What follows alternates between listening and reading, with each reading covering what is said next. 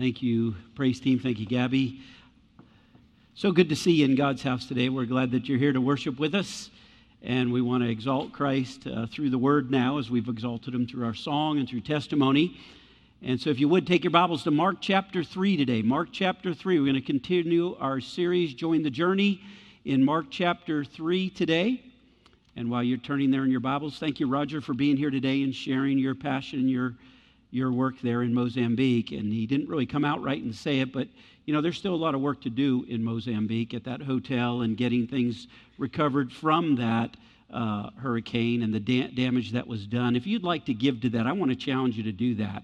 I want to challenge you to give to that. Like if you want to make out a check or, or give a bunch of cash, a lot of cash be good, or you want to give online, uh, we got the offering boxes there if you want to do check or cash, or you can go onto our site and in the giving area, there's a drop down box. It'll say Mozambique, and that'll be designated to that ministry there that we've supported now. We've supported him for a couple years now, and uh, we're just glad to do it. Got to know him through Daryl and Leah, and so excited about that. Did the Burnett's have to leave? Did they go? Are they still here? No, no, not the Burnett's, the other, Rock and Carol, the mom and dad. They had to go, okay. I was going to recognize them too, but I, I won't recognize them, okay? All right. Take your Bibles to Mark 3. Very excited about uh, those kind of things that go on in missions. I think it's a wonderful thing, and I love to support it. Matter of fact, my title today is Zeroing In on Mission. Zeroing in on mission. Stand with me now as we read God's word. I'm going to read verse 20 in chapter 3 all the way to the end of the chapter.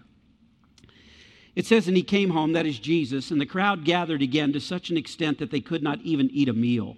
When his own people heard of this, they went out to take custody of him, for they were saying, He has lost his senses. The scribes who came down from Jerusalem were saying, He is possessed by Beelzebub, and he casts out demons by the ruler of the demons. And he called them to himself, and he began speaking to them in parables. How can Satan cast out Satan? If a kingdom is divided against itself, that kingdom cannot stand. If a house is divided against itself, that house will not be able to stand.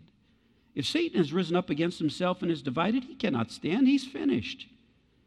But no one can enter the strong man's house and plunder his property unless he first binds the strong man, and then he will plunder his house. Truly, I say to you, all sins shall be forgiven the sons of men, and whatever blasphemies they utter. But whosoever blasphemes against the Holy Spirit never has forgiveness, but is guilty of an eternal sin, because they were saying he had an unclean spirit. Then his mother and his brothers arrived, and standing outside, they sent word to him and called him. A crowd was sitting around him, and they said to him, Behold, your mother and your brothers are outside looking for you.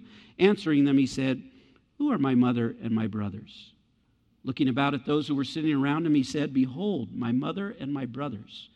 For whoever does the will of God, he is my brother and sister and mother. You may be seated.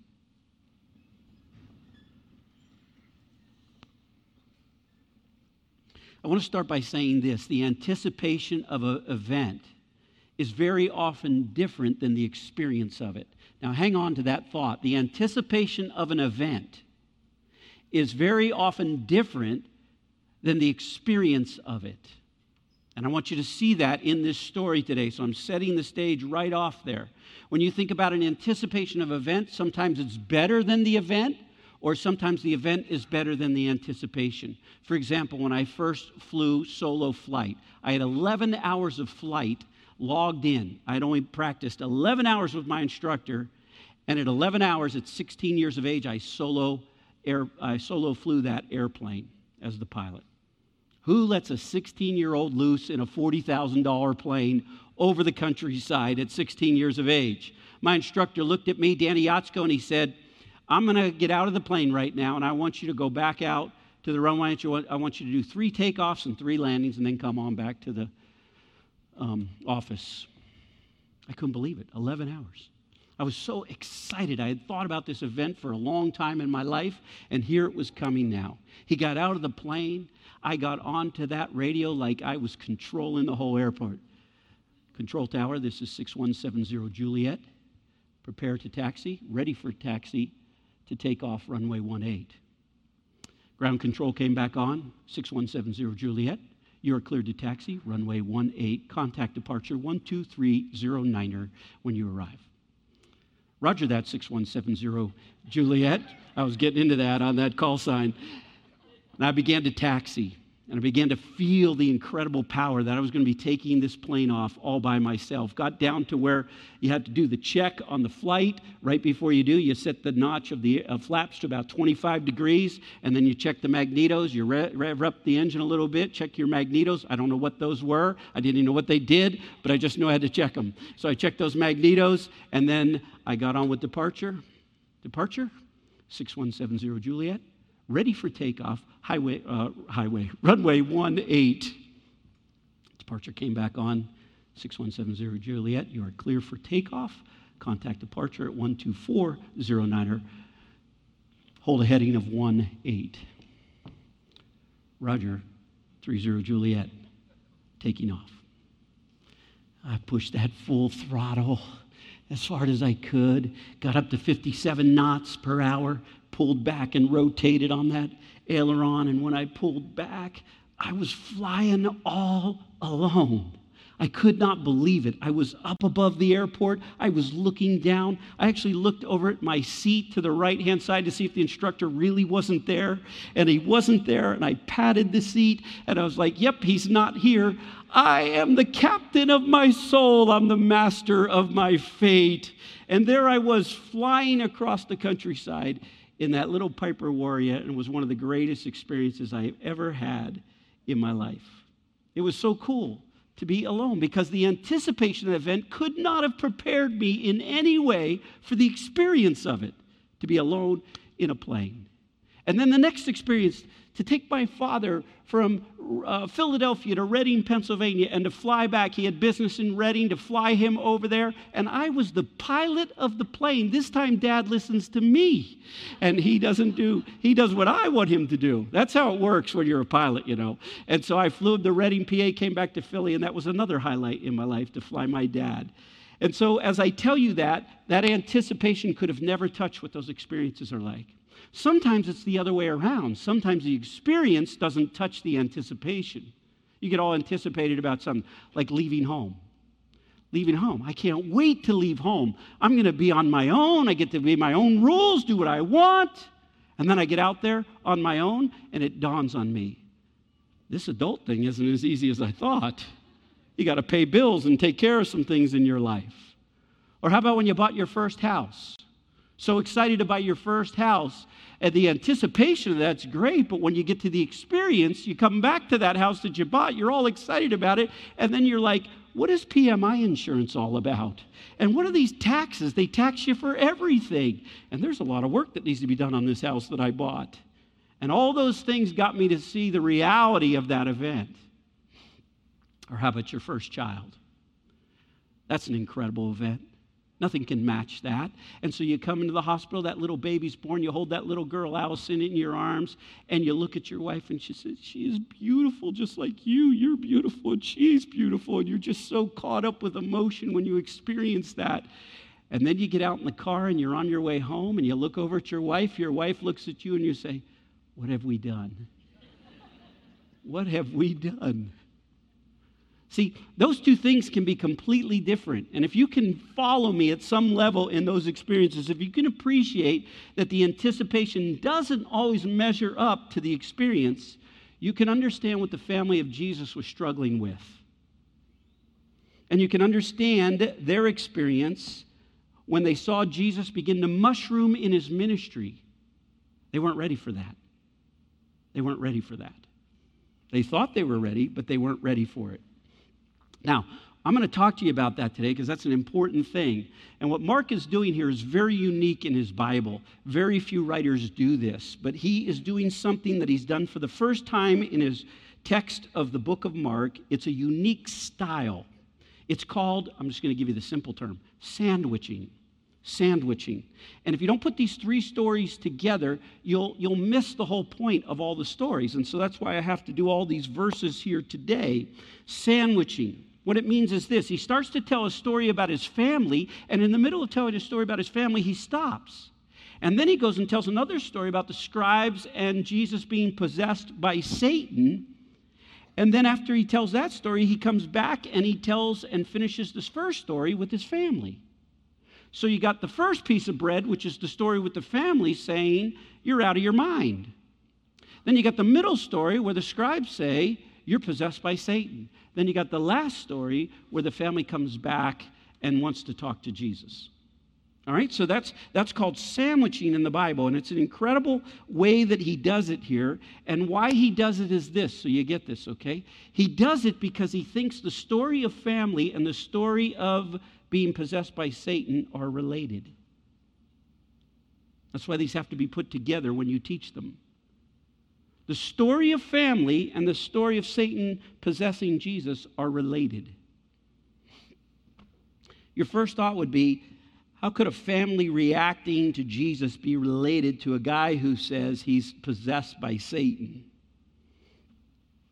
Because a mom who cares for a kid, how could that be related to this possession story? That's what you would think when you'd read it, but they're absolutely related, and that's the way Mark says it. Mark is saying they are more related than you think. You say, how are they related? Because in both cases, they're trying to knock Jesus off mission the family and his enemies. That's so important to hear. They are trying to knock Jesus off mission. Anything that knocks us off mission is to be avoided, friend or foe, family or enemy. And there will be people in your life, in your family, that will try to knock you off mission if you're not careful. Could be a husband, could be a wife, could be a child, could be a parent, could be an uncle, could be a relative, could be somebody trying to knock you off mission, and it could even be an enemy. And so I want to talk to you about that today. So I've outlined this message around there are three mistakes to avoid to keep you on mission. Three mistakes to avoid. Here we go. Number one, do not mistake intensity for insanity. Do not mistake intensity for insanity. Now, it says in verse 21 that thousands more people were coming to Jesus, and to the extent, this time it says that he couldn't even eat a meal. Now, it doesn't mean he's skipping lunch or he's skipping supper or he's skipping breakfast. That's not what it means. It is written in such a way, the language in the tense is that he couldn't hardly ever eat. And it kept going on and on and on. They had thousands of people to minister to, thousands of people who were demon possessed, thousands of people who needed healings. And they didn't even have time to eat. They were going day after day after day, and they weren't even eating a meal because they were so busy. Well, the family finds out everything is going on with Jesus. And they say in verse 21 when his own people heard of this, they went out to take custody of him, for they were saying he has lost his senses. He's out of his mind. Now, look at that phrase, his own people. See the word own people there? You read that and you're like, what does that mean? That's his family. That's, that's his immediate family. Mary, the brothers of Jesus, maybe an uncle, maybe an aunt, but it is his immediate family.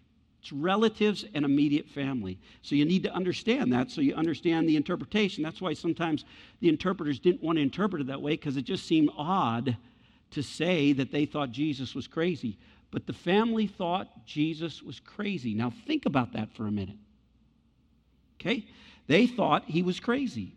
They decided to lay hold of him or seize him or kidnap him. They were going to kidnap him and bring him back home because of all the things they had seen. And Mary's like, I can't believe all these things that Jesus is doing. What, what's going on here? This, this doesn't seem to match. You say, well, what would she be so bothered by as a mother?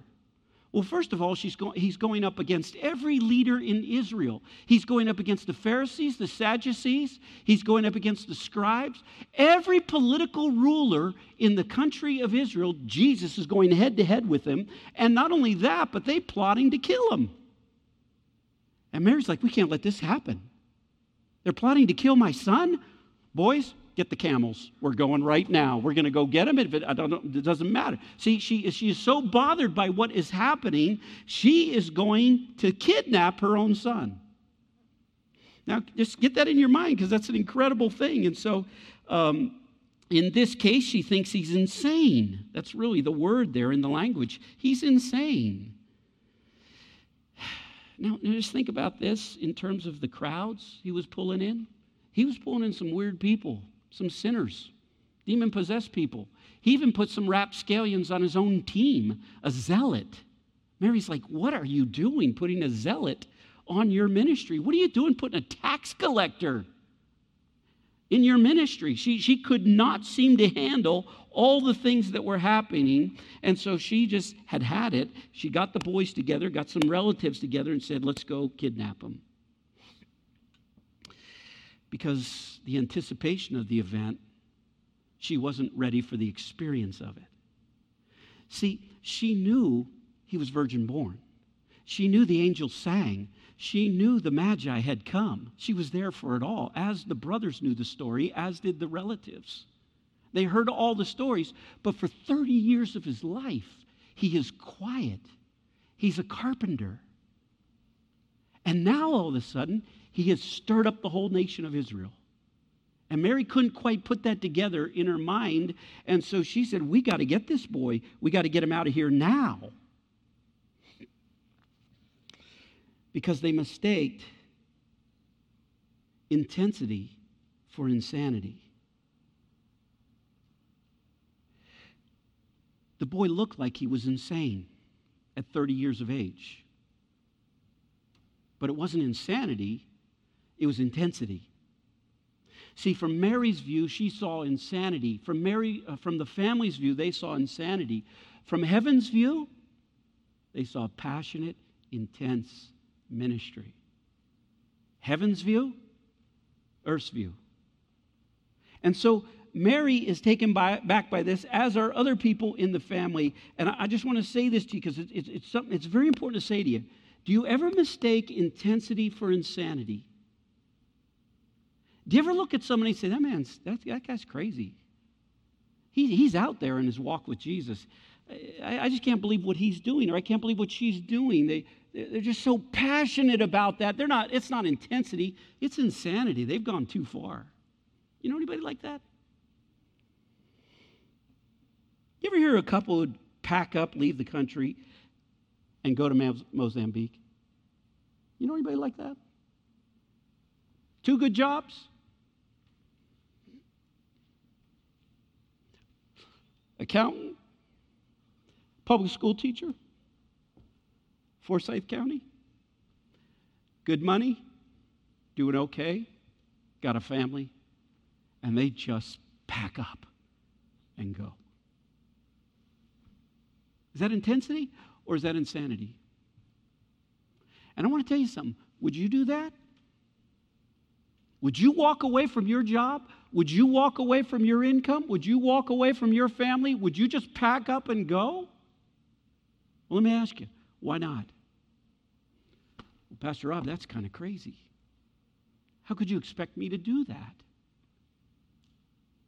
See, you, you don't want to mistake intensity for insanity. When people do some things that look really crazy to us and they don't make a lot of sense to us. But the truth is, that's exactly what a lot of people are doing. Let me just ask you would you leave it all for the gospel? Could anybody look at your life and say, man, they're crazy in their intensity for Christ? They're crazy about it.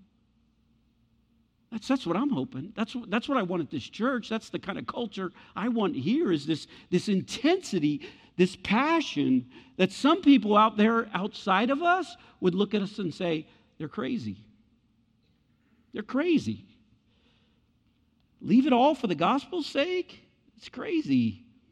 There's no way I would do that. What are you doing that's crazy to the world? with your life right now? What are you doing that the world looks at and says, that is crazy?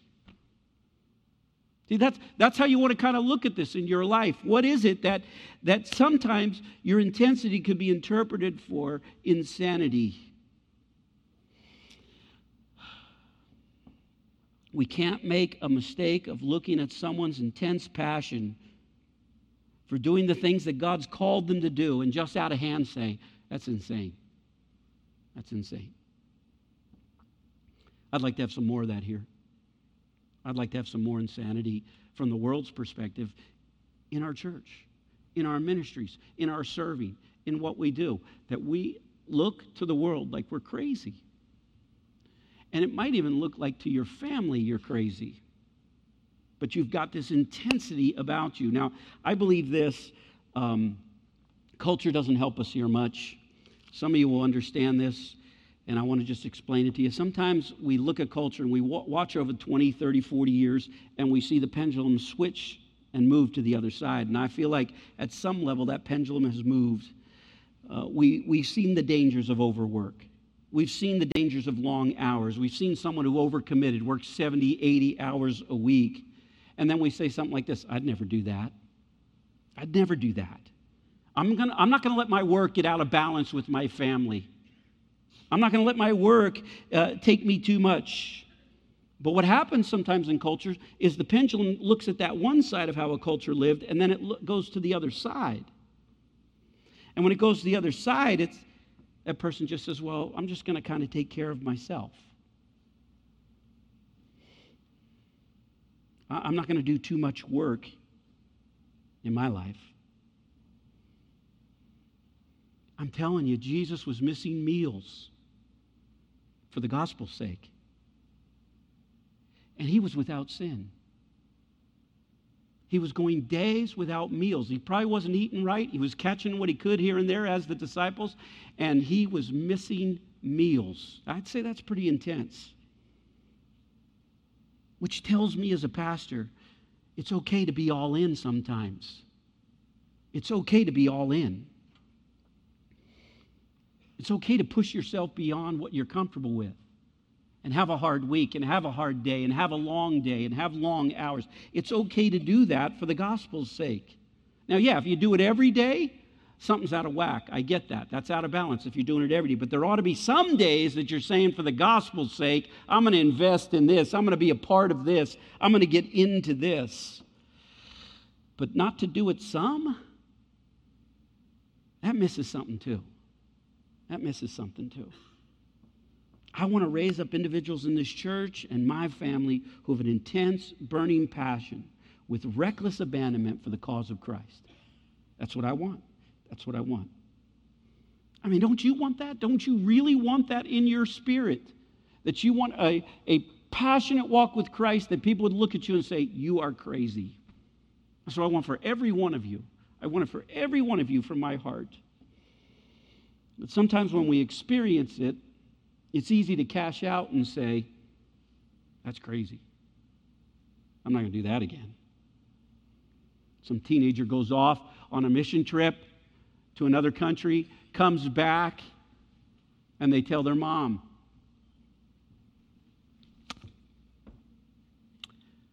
One day, mom, I'm going back there.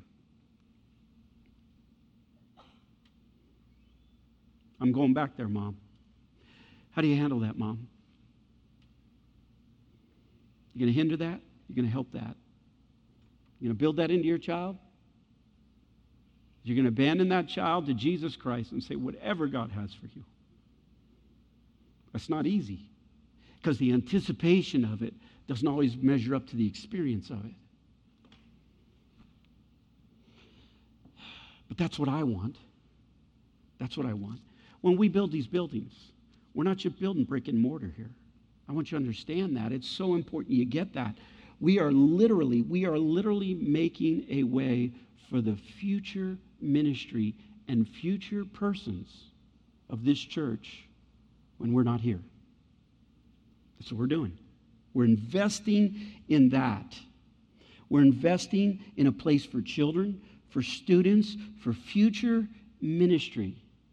Some five year old kid's going to get saved, and you say, well, five year old kids, it's so easy for them to get saved. Let me tell you something. When a five year old gets saved or a 50 year gets saved, they're raised from death to life, wherever they are.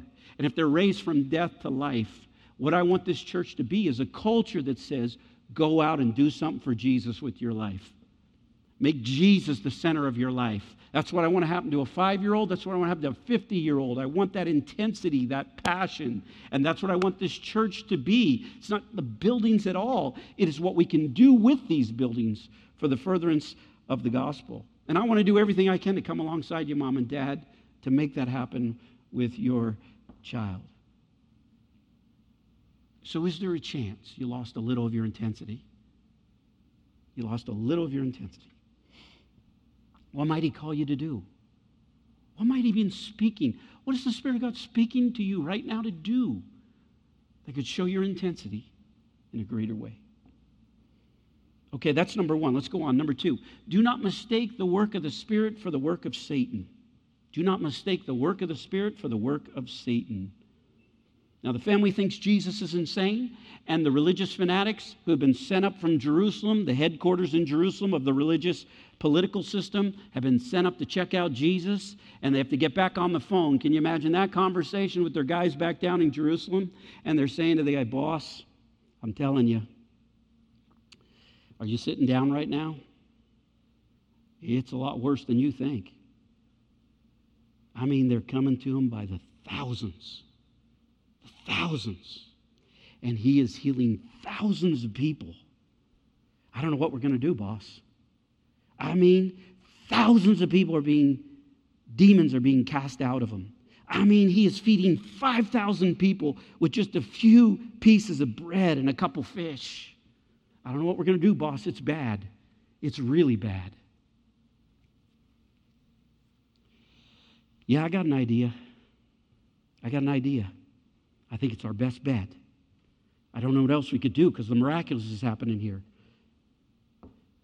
I think the only thing we can do, boss, is tie this thing to Satan. That's it. We got to tie it to Satan. That's a great idea, son. We ought to get that on Reuters. We'll get it on UP. We'll get it on the AP. We'll get it out there on the news waves. We'll get it on every TV station, every social media outlet we can. We'll get it in the congressmen and we'll get the senates on board. We'll get everybody on board so all the people are so easy to believe with just a little media, just a little news station. They're fools. They'll buy it hook, line, and sinker and they'll follow all along. See, this isn't just some little isolated case of one guy saying this. This was spread abroad everywhere Jesus went. He is possessed by Satan. That's how he's doing what he's doing. And so, as you look at this passage, that's what I want you to have in the back of your mind is this intense way to try to trap Jesus. And their thought is if we don't get him here, one day we'll get the crowd to say, Crucify him, crucify him. They spent their life attacking Jesus. So Jesus answers with a practical question. He says, How can Satan cast out Satan? And he's going to give you three parables, three little stories here. He says, First of all, is the kingdom. The kingdom. How can a kingdom have uh, political leaders in the kingdom, and there's enough uprising of the people in the kingdom that they overthrow or try to overthrow the leaders of that kingdom? He said, You do that long enough, that kingdom will not stand. How long are you gonna, how long you gonna keep the iron curtain up? Until there's enough dissension in the kingdom that they say, tear that wall down. That's when it happens. Second illustration you got the kingdom and you got the house. How can a family stay together if there's dissension in the house?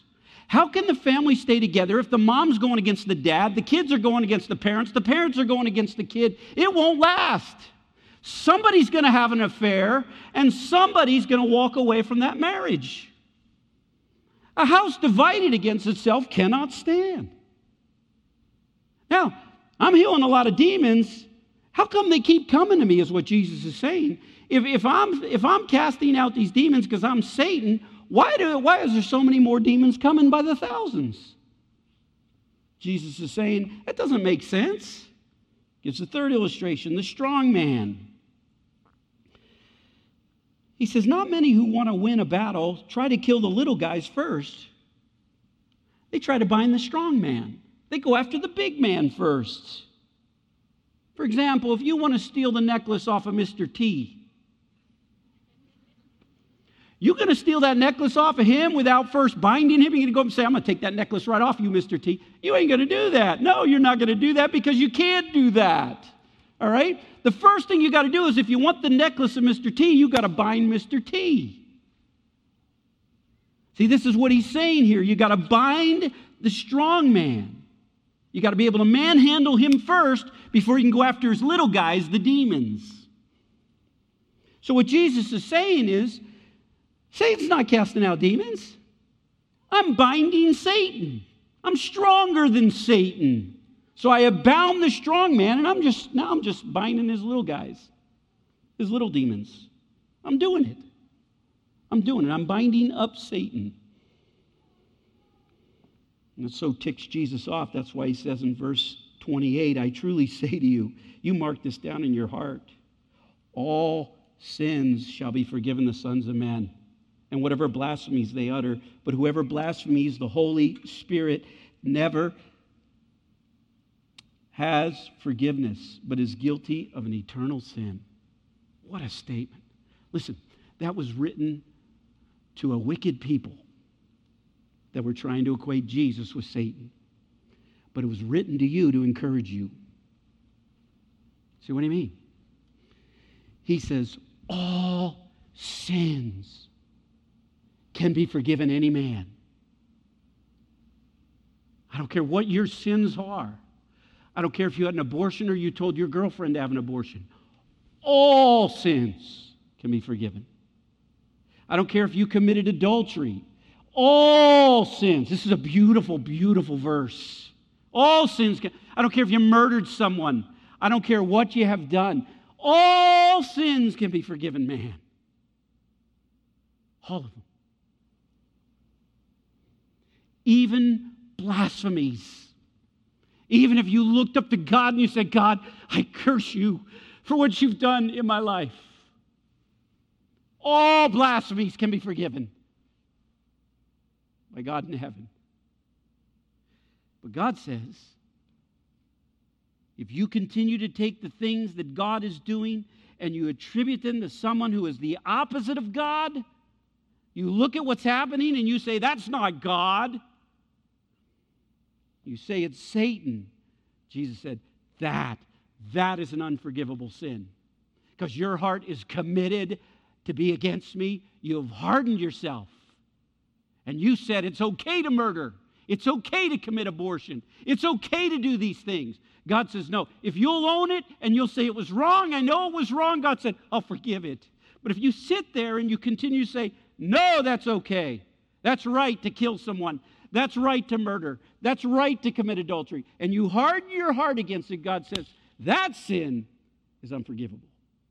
Because you're blaspheming the work of the Holy Spirit in your heart that is trying to teach you the truth of Scripture, to own your sin and to admit it.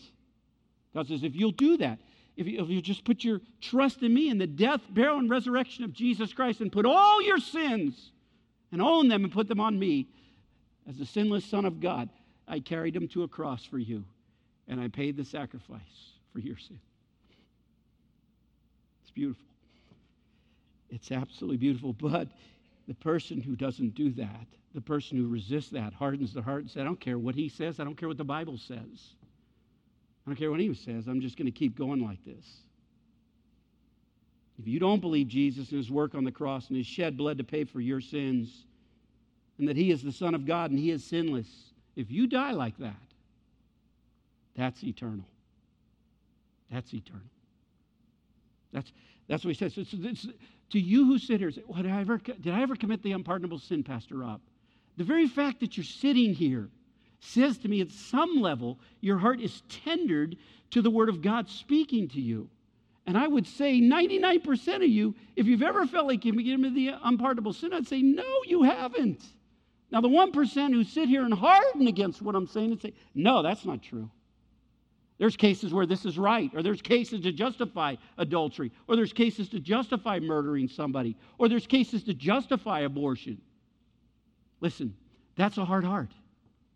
There's no, there's no doubt in my mind. I, I can't see how else you can see that. I'm just taking the simple truth of Scripture and trying to let it speak to you about those things. And so when a person owns that, that's the person who says, I refuse. I refuse to see it that way. That's the person that hardens against that. But I would say most of you here, if not all of you, I don't know. Most of you, if not all of you, have not committed the unpardonable sin.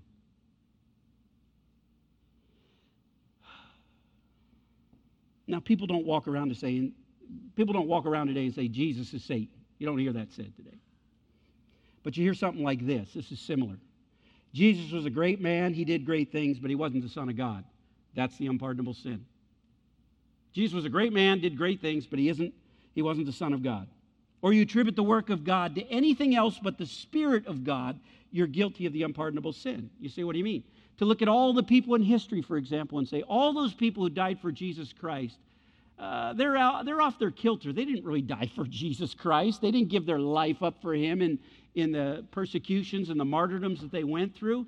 That was just their craziness in their life that, that they, they, they, uh, they didn't have God in them that made them do that. See, that, that would be like an unpardonable sin. You won't allow the work of God to be done even today. Okay, the, the one question then is this Do you need to confess Jesus Christ as your Lord and Savior right now?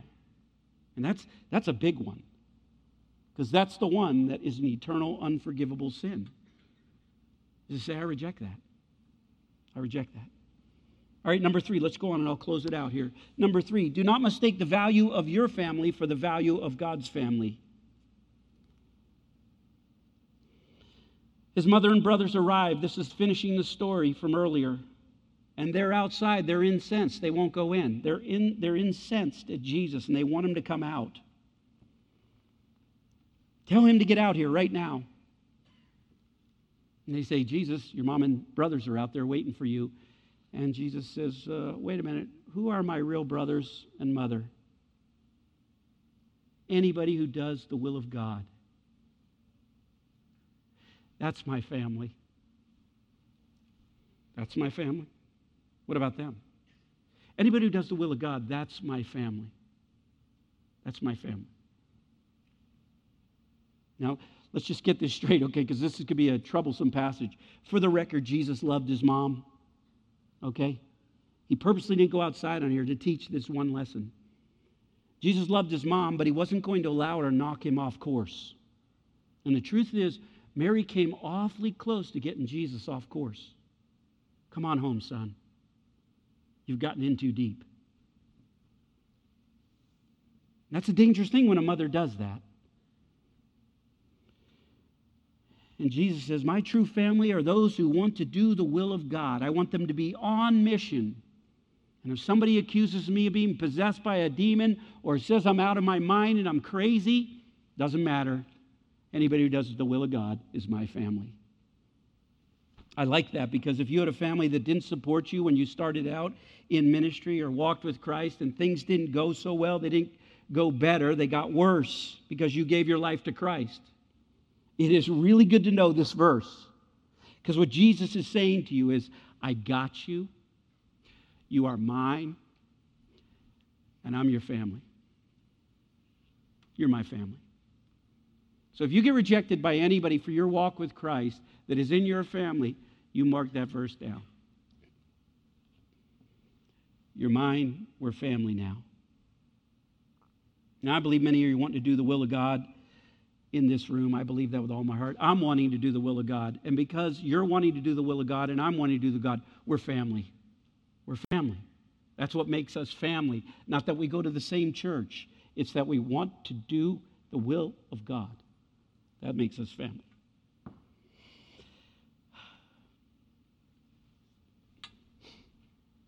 So Mark makes the point from the enemy to your own family, they can try to get you off mission, off course husband, wife, parent, mom, dad, relative. So, what you have to do is you have to have people around you. This is why I know I kill this to death sometimes with connect groups and Sunday school, but let me just kill it one more time, okay? Connect groups and Sunday school is not so you can have Christian friends. That's not why we have it. We have connect groups and we have Sunday school so you have people around you that can encourage you to stay on mission. Because how long do you think it would take if you got out of here, got on your own, and didn't surround yourself with people that would keep you on mission? It wouldn't take long because I could tell you many of them.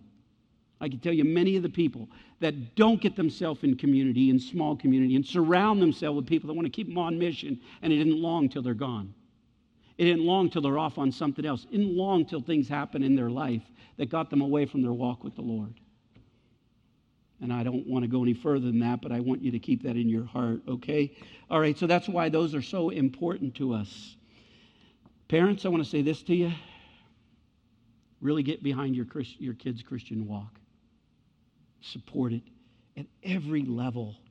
Don't hinder them in some way. They go to a mission trip and say, I'm going back, support it. Support it with all your heart. I'm going to Bible college. Support it. Don't sit there and say, How are you going to make a living? You're going to make a living off Bible college? You're going to make a living off the ministry? How are you going to do that?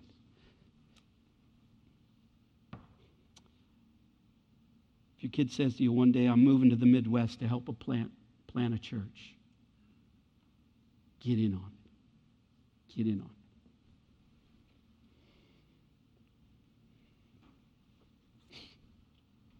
I had that support from my family. I had that support. That's why I'm here.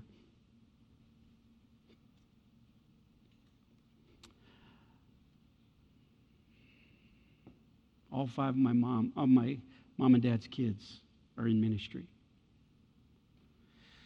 When I was 13, I sat up in the stage right in the balcony with a bunch of other teenagers.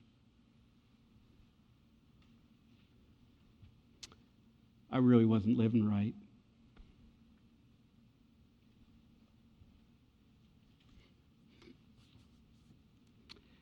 Oftentimes I'd go to church and I was bored. I didn't care. But one day, the pastor said something in the church and it made an impact on me. He asked this question. He said this He said to all the people in the congregation, Would you be willing to have your child live in another country for the sake of the gospel? So this should be interesting. He said, If you are, would you stand? And I watched a few of the couples in the church, the parents, stand. And I looked over, and my mom and dad were standing.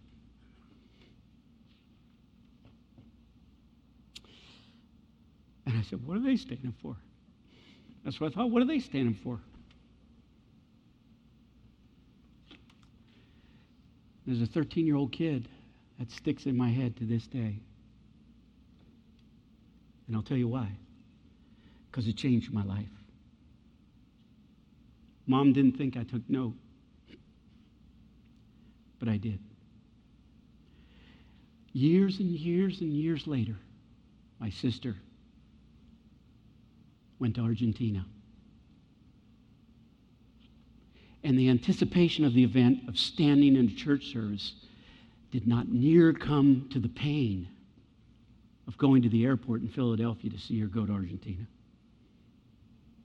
The anticipation of the event was far greater than the experience of it. And she cried like a baby when my sister left. And then my sister went to Cedarville Christian University. And I remember when she left, my mom cried like a baby. When my sister Karen went down to New Jersey to work as a youth pastor's wife in New Jersey from Pennsylvania. Then I left at 22 to go to Indiana, went up to Wisconsin, went out to Colorado. We all left the state of Pennsylvania. And believe me, I tried to get back to the state of Pennsylvania with 100 resumes. There's just not that many Baptist churches in Philly. And so I just couldn't get back. And I tried. But every time we left, my mom cried like a baby. I was a little sarcastic with my mom one day, trying to cut up with her, get it lighter. But I was leaving for Indiana, go back to school. And she started crying again. And I said, Mom, stop crying. This is all your fault. She said, What do you mean this is all my fault? I said, You should have never stood up that day in church. But the truth of the matter is, with all my sarcastic humor, a 13 year old boy was watching.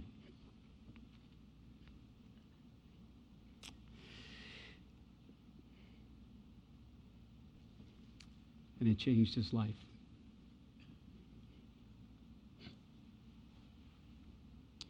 I have no doubt today in heaven Mary might have some regrets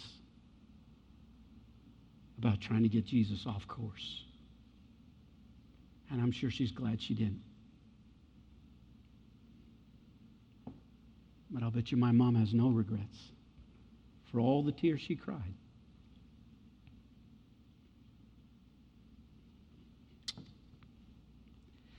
To see her kids stay on mission. Parents, that's what I want out of you. Just stay on mission with your life and stay on mission with your kids. People outside may say, You're crazy. You'll never make it. Why'd you go to Mozambique? Why'd you go to Africa like the Hemphills? I hope more and more people say we're crazy here. Let's pray.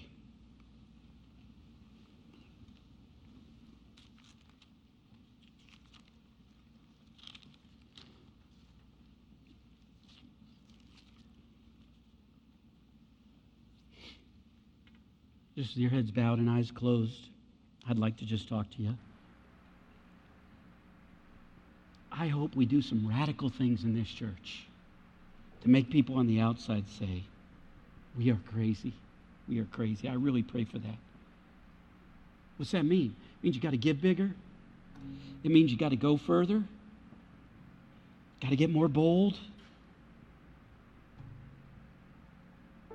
Your family will try to knock you off course. The world will try to knock you off course. But I'm asking you right now do you feel like there's something God's calling you to? Maybe not to Mozambique, maybe not to Africa with the Hemphills. But how about to your neighbor? Pastor Rob, that's kind of crazy. How about a change of job? How about full time Christian service? How about selling some stuff and giving radically to missions and to ministry here at Triad? How about giving your gifts that God's given you to Jesus? What's stopping you? What's stopping you? This is what we're called to.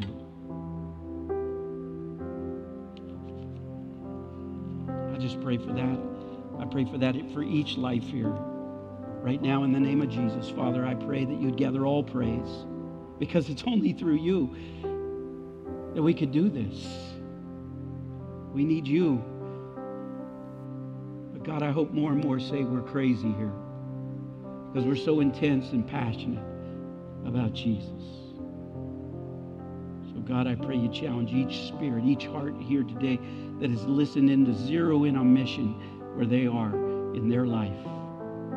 I lay it at your feet, Father, and we can only fuel that through the Holy Spirit. So, God, you're everything to us.